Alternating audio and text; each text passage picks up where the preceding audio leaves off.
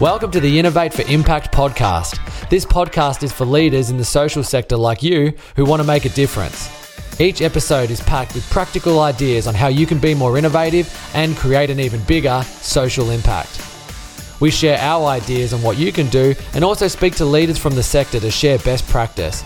So let's get into it and let's talk impact. Hey, you're listening to the Innovate for Impact podcast. I'm Dan Bentley. We've got Tracey Newman here, and today we're joined by guest, Jamie Hodgson. Jamie, welcome to the podcast. Thanks, Dan. Thanks, Tracey. Happy to be here. Great to have you on the show. Hey, we always like to start off our podcast with an acknowledgement of country. I'm up in Sydney at the moment, so I'm on the lands of the Gadigal people of the Eora Nations, and I'd like to pay my respects to their elders past, present, and emerging. And I record here in Adelaide, so I would like to acknowledge the Kaurna as the traditional custodians of the Adelaide Plains region and also acknowledge elders past, present, and emerging.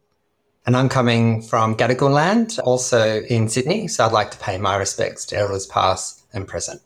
Great. We got Jamie on the show because we had a conversation a while ago about some excellent work they're doing at Key Assets. And one particular part of the organization, Chrysalis, is amazing innovation work. And they've set up this sort of innovation area within the organization, which he's going to talk to us about. I think the thing that I liked about it is it's a great example of one of the things we speak about a lot on the podcast, which is around using your mission as a way to make innovative decisions and to help you have a bigger impact. Before I sort of give away everything that you're doing there, Jamie, I might just throw it to you and get you to introduce yourself to everybody. Uh, who are you and what do you do? I'm the CEO of Chrysalis Transformation Hub, which, as Dan said, is a function within Key Assets Australia. And I'm originally a social worker. So have been in the uh, child and family sector for over 25 years have a strong passion around working with children, young people, and families. I've been with Key Assets Australia for now 12 years and really champion this whole idea around social innovation and, and disruption. So, yeah, it's really great to be here to talk with you. That's great. And maybe for those people that, because we've got a few listeners overseas, maybe for those people that don't know what Key Assets Australia do, did you want to just give everybody a bit of an understanding of the organisation? Yeah, absolutely. So we're a non for profit and we were founded in Australia in 2007. We're actually part of an international organization or foundation. And so we are a young charity and we operate in all states. And really, we are a child and family service provider that work with children and young people, families, and communities. So predominantly it's in the early intervention, prevention, disability, child protection, but our primary focus is out of home care. So we're really proud of the work that we do here in Australia and how we partner with a whole range of stakeholders to achieve our mission. There's some pretty complex systems that, that key assets are, are part of it. So it's probably fortunate and no surprise that you're area of specialty and interest is in that really complex system and, and how you can make some interventions within those and, and the parts that you play. Absolutely. Yeah. You know, I think even from when I was sort of starting out work as a 16 year old, I went straight into disability services. And so it's something that is part and parcel of me, my family, uh, nurses and in the helping profession. And so I don't know. I, I think there's something around what key assets represents aligns to me and my personal values. So those professional and personal values are really, really strong and connected. Yeah. Yeah, great. Did you want to as well maybe talk a little bit more about like what Chrysalis is and how did Chrysalis come to to form? For us at Key Assets, we are part of a complex system. We're a service provider that delivers services to children, young people, families, and communities. So, through my experience, and that's some lived experience and professional experience, the system just does not operate the way that it was designed. And so children, young people, families are falling through the cracks in regards to that. So working in, in that system for an organization, you see that every single day. So our staff are managing those complexities and those gaps in services. So over my 25 plus years working in the sector, there's something that I was seeing that was actually not right. And so what had happened, I'd been exposed to human centered design through some projects and some agencies that were doing work with around carers and the carer voice. And then we were doing some journey mapping in a jurisdiction that we're working. In. And I got this exposure around human centered design and design thinking. And what started to happen for me was really around putting humans at the center of our work. And I think over and over, they're not at the center of our work. And so there are particular drivers in the system that are not in the best interests of, of the humans that we serve. So I really started to think, and we uh, had a new CEO at the time, Diane Jackson. Di actually is a purpose led leader. Uh, she comes from a helping profession as well. So she's an educationalist. And we started to really play around with this idea around disruption, innovation, and transformation. And so I was tasked by Di and also the board. So Craig Lawn, the chair, but the whole idea around thinking about how we do things differently. Um, so where did you yeah. start? So you've been given given a mission to do things differently, and of course, if it were easy, it would have already been done. So where did you start this journey? You know, I could imagine someone handing me that on a plate and going, "Okay, well, first of all, I'm going to go home and have a nap." but after that, what did you do? Yeah, exactly. It's a good question, Tracey. It was actually on top of my chief operating officer roles and responsibilities. So it was driven through passion. But really, I started researching and thinking about how we could do things differently. So I looked external to the organization, but mo- most importantly, I looked internal. I think over and over, organizations have amazing assets in that of people that do this work day in, day out. So they're the front line and actually they innovate every single day. So I, I looked internally first and I, I really spoke to children, young people. I spoke to our staff, executive, senior executive, even the board actually. So I started to capture all these ideas around actually people wanting change in the system so really, we partnered with AND Projects in the design of Chrysalis. So it took 12 months. And so we worked alongside the organization in validating this whole idea. So literally, we were in Parramatta office and we had the long pieces of paper and we were just drawing and thinking about what's the 30,000 foot view of the work that we do? Where do we want to go? So yeah, we we tapped in to what was working inside the organization and actually what wasn't working in the organization as well. So what does it look like now? From the butcher's paper and, and the design and kind of the ideation, it looks completely different now. But, you know, in part, we're only new into our journey. And so, really, for us, we have a team. Lucy Thornton is our design lead who comes with a lot of experience and she has some service designers around her. So we have an in-house design capability now for the first time inside the organization. We're bringing lived experience for the first time. So really honoring people's experiences in their interactions with the system, the good, the bad, and the ugly. And so we're really kicking goals in that way. And it may just sound really simple, Dan and Tracey, around just, oh, you set up a team, but actually this is a new capability in a complex system, but also a big organization that's uh, national. So we have champions inside the organization, the executive, but the biggest champions are the people and the staff in the jurisdictions. So where we're at at the moment, there are parts of it that are still theoretical and there are challenges. You know, current day, we're not short of ideas. 50 years ago, we were. We have so many ideas. Actually, we just don't know what to do with them now. And so the processes that are not set up. And I saw your, your post recently, Dan, around this, the idea process. And so how do you, how do, how do we manage this? So there are things like that that are completely new to us as an organization. And so how do you meet the particular needs? So we've kicked off this month our first initiative, which is Voice of the Child. So at, at the heart of Chrysalis is children and the voices of children.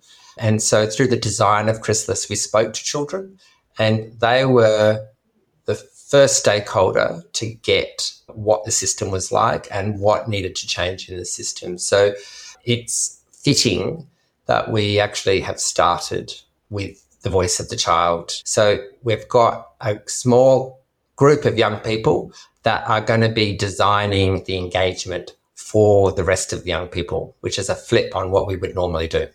I hear what you're saying when you're like, well, it doesn't sound like much, but when you're looking to design with children, you, you've got to be really careful that you do it well and that you, in your efforts to bring good, that you don't inadvertently bring harm. And quite often, what ends up happening, what we see is that people don't consult with young people because of the risk that they make a decision that that's too complicated and too difficult. And so, quite often, it seems like it's a no brainer to have the person who's at the end of the service at the center of designing it. But so often that absolutely doesn't happen. So that's really exciting that you've got a core group of young designers and I can't wait to see what they come up with. Yeah, absolutely. I think that is the exciting part and actually shifting the power that sits within our own organization and the, and the broader system. Part of my role really is to walk alongside key assets and really offer a, an opportunity and a space for the staff to come up with new ideas, new models, develop insights. And so our job is to facilitate that. So we're not the experts. And that's a really important distinction to go to children's rights and placing children at the center. So easily said, isn't it? Really, around the voice of the child. Actually, we spoke to the children about the voice and they said they hate the word the voice of the child. So it's a working it's a working title. But you know, I think it's an important message for us. And key assets is you know, we're not unique in this. And through the research, down to your original question around where have we looked and how have we tested some of these ideas, we did some comparative work around what's happening in Australia. So what organizations are doing around reporting on impact, looking at the return on the spend that they put into programs, how they're actually representing children and young people in their public documents. And we looked at ourselves as well. And so we got some learnings from that, but also we looked overseas and looked at social innovation and how it was happening. And there are different things occurring across the globe. And that goes to my motivation around how do you tap in to all the amazing things that are occurring because not one process or framework or evidence based program fits. And actually, it needs to be wrapped around children, young people, and families and communities to be able to meet their particular requirements and needs, which are unique. Want to improve your co design skills and confidence? Join Tracey Newman, the co host of this podcast and head of impact at Impacto Consulting, for the Co Design for Impact training program. In this training, you'll explore co design from start to finish, learning how to understand diverse stakeholder needs and create innovative solutions.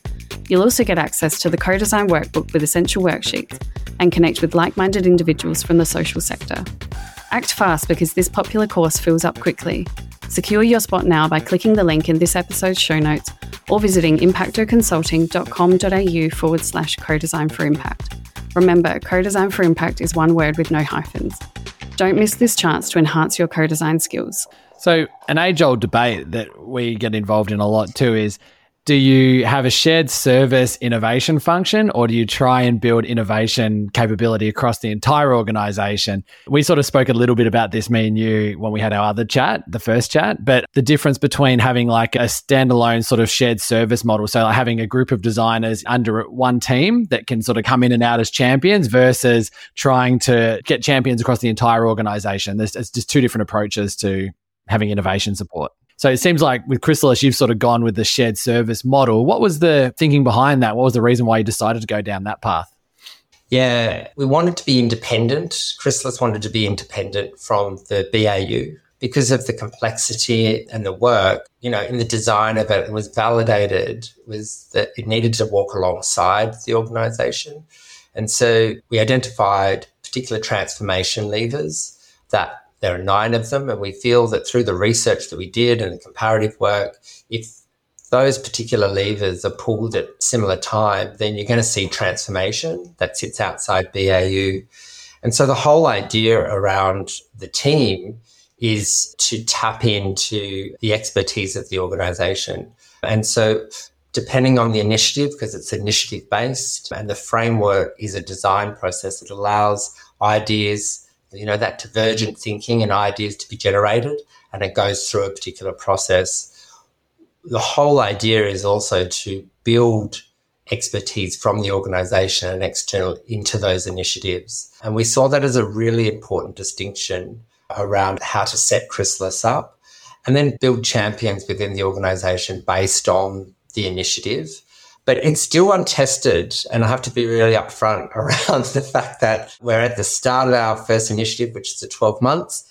But actually, what will happen is that we need to create the sustainability of it being looped back into the organization. So that implementation and integration back into the organization where uh, ownership is taken from my team back into the organization. And so we're really conscious around how to build that capability of the team and we learn as well. So to go to just quickly, we've recruited as a service designer. Our first service designer is actually a social worker from the organization. And so we're training that service designer up in a new capability, but the invaluable skills that she brings to the table and the understanding of the service system and clients is, is huge. So it's working really well at the moment. Tell us a little bit more about what that looks like. You've got your first initiative that's about to start. It goes to your point, Tracey, before is that it's really delicate work. And so we're working with children and young people that have had particular lived experience. And so there is knowledge and expertise around how to hold young people in a particular way without patronizing them, obviously, but really that goes to the skill set that the social workers bring into the design team. And so Lucy is very experienced in, in that work as well, but really placing the child and young person at the center. You know, I spoke to Lucy about the first meeting with the young people, and actually it's about the relationships, it's about building trust, it's getting them to lead on some of the conversations. And so it's flipping this whole idea that they don't know the world that they live in and that we know everything and we're the experts. So I think that is in part what it looks like.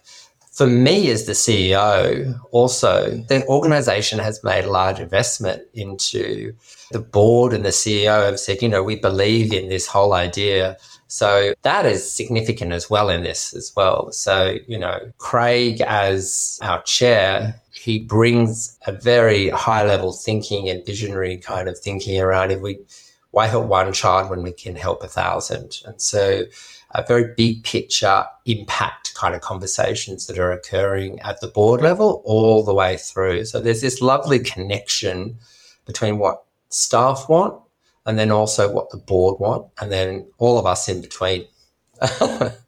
That's great.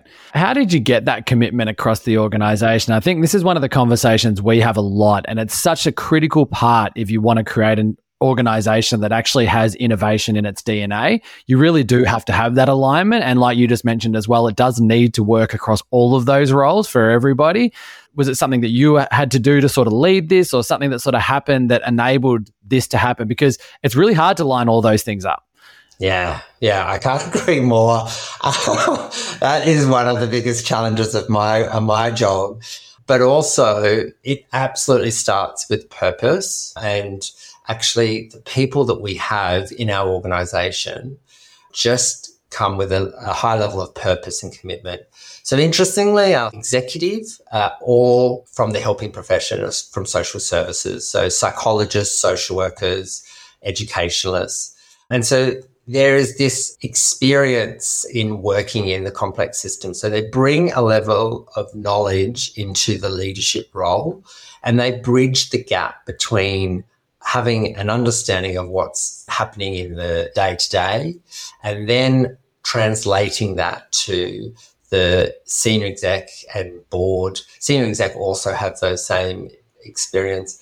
Our board is agile. There's only, you know, a handful of board members. I think there's six or seven at the moment or six. And so there's this real dynamic team of non-executive directors that also share that purpose. So every single board meeting, the chair opens with our purpose to place that purpose at the center of all decisions that we're making. And so we're always looping back to that. The other thing as well is that there's this strong connection with the staff. So the board do listening tours, they do strategic planning days face to face. And so there's this whole idea that I would have no problem as a senior executive if a staff member wanted to directly talk to a board director and tell them exactly how, how, how it all is and what's happening. So the transparency, we're not afraid. We have to understand what's happening to be able to change and, and make that impact. I love that because so often, you know, the organizations that we talk to and that we deal with have amazing purpose. They do incredible work and their people come and work for them because they're engaged in that. And then it's almost like it's expected to self generate automatically forever despite what's happening. And that's where things start to go awry because even an amazing purpose can become like Groundhog Day. And particularly if you're part of a complex system that's not working, you can lose sight of that purpose. And it's a gift that these organizations have that they leave wrapped up under the Christmas tree and never ever get it out and open it up and talk about it and play with it. So that idea of, at a minimum, starting every board meeting, just really presencing that for everybody is so good to hear. And that transparency and interaction, it enables the board to be agile and make great decisions because they're well informed. That's right. They're always challenging themselves and they're always challenging us as senior executive. That in turn is a positive challenge and that we need to be challenged and asking ourselves. So the whole idea of Chrysalis is to deliver on strategic pillar three, which is around innovation and leadership. And so my job is to really pick up all the amazing ideas that are being generated and think about how do we make change. The big thing as well is that we hold a lot of power as a, an organization in the system.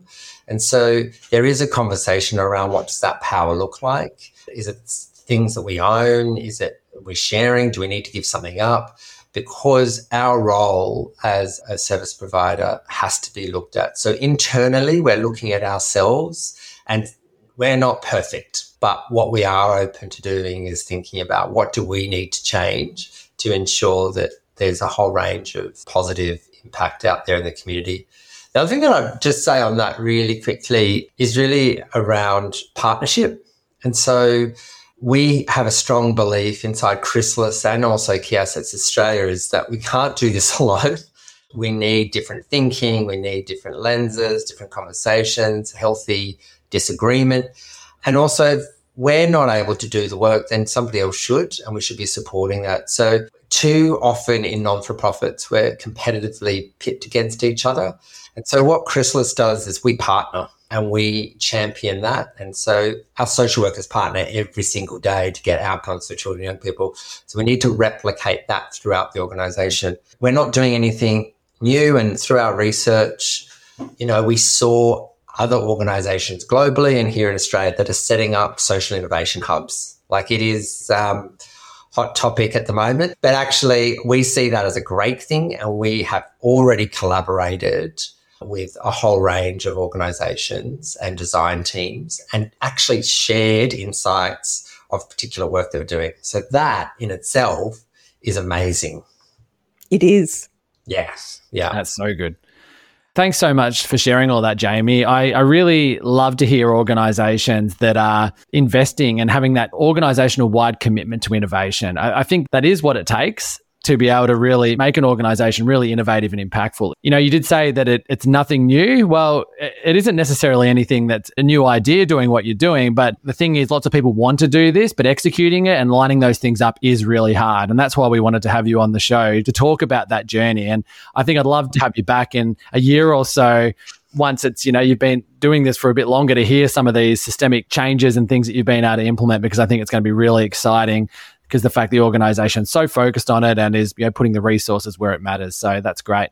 Hey, if anyone wants to check out more about Chrysalis and, and, and the organization Key Assets Australia itself, where's the best place for us to send them? You can go to our website, and so you'll find all the information around Chrysalis. We've got a page on the website and more about the organization. So really happy to hear from people and you know partner and let's have conversations and coffee uh, catch ups. Absolutely. Perfect. Well, we'll put a link through to that uh, website in our show notes so that people can just click straight through to that and, and check it out. Thanks so much for coming on the show, Jamie. It was awesome. Really appreciate you being so generous with your, your time and for sharing what you're up to. And like we said, we'd love to have you back sometime in the future to, to give us an update and, and hear some of the great things that you've been able to achieve through having the organization set up in this way. Thanks so much. Thanks, Tracey. Thanks, Dan. It was really nice to sit down and have a chat. Great. Thank you. Thanks for listening to another episode of the Innovate for Impact podcast. Any links to what we spoke about today will be posted in the show notes. If you'd like to know more about social innovation, visit our website where we have a heap of tools to help you on your way. Visit impactoconsulting.com.au. Thanks for listening. Now go out there and make an impact.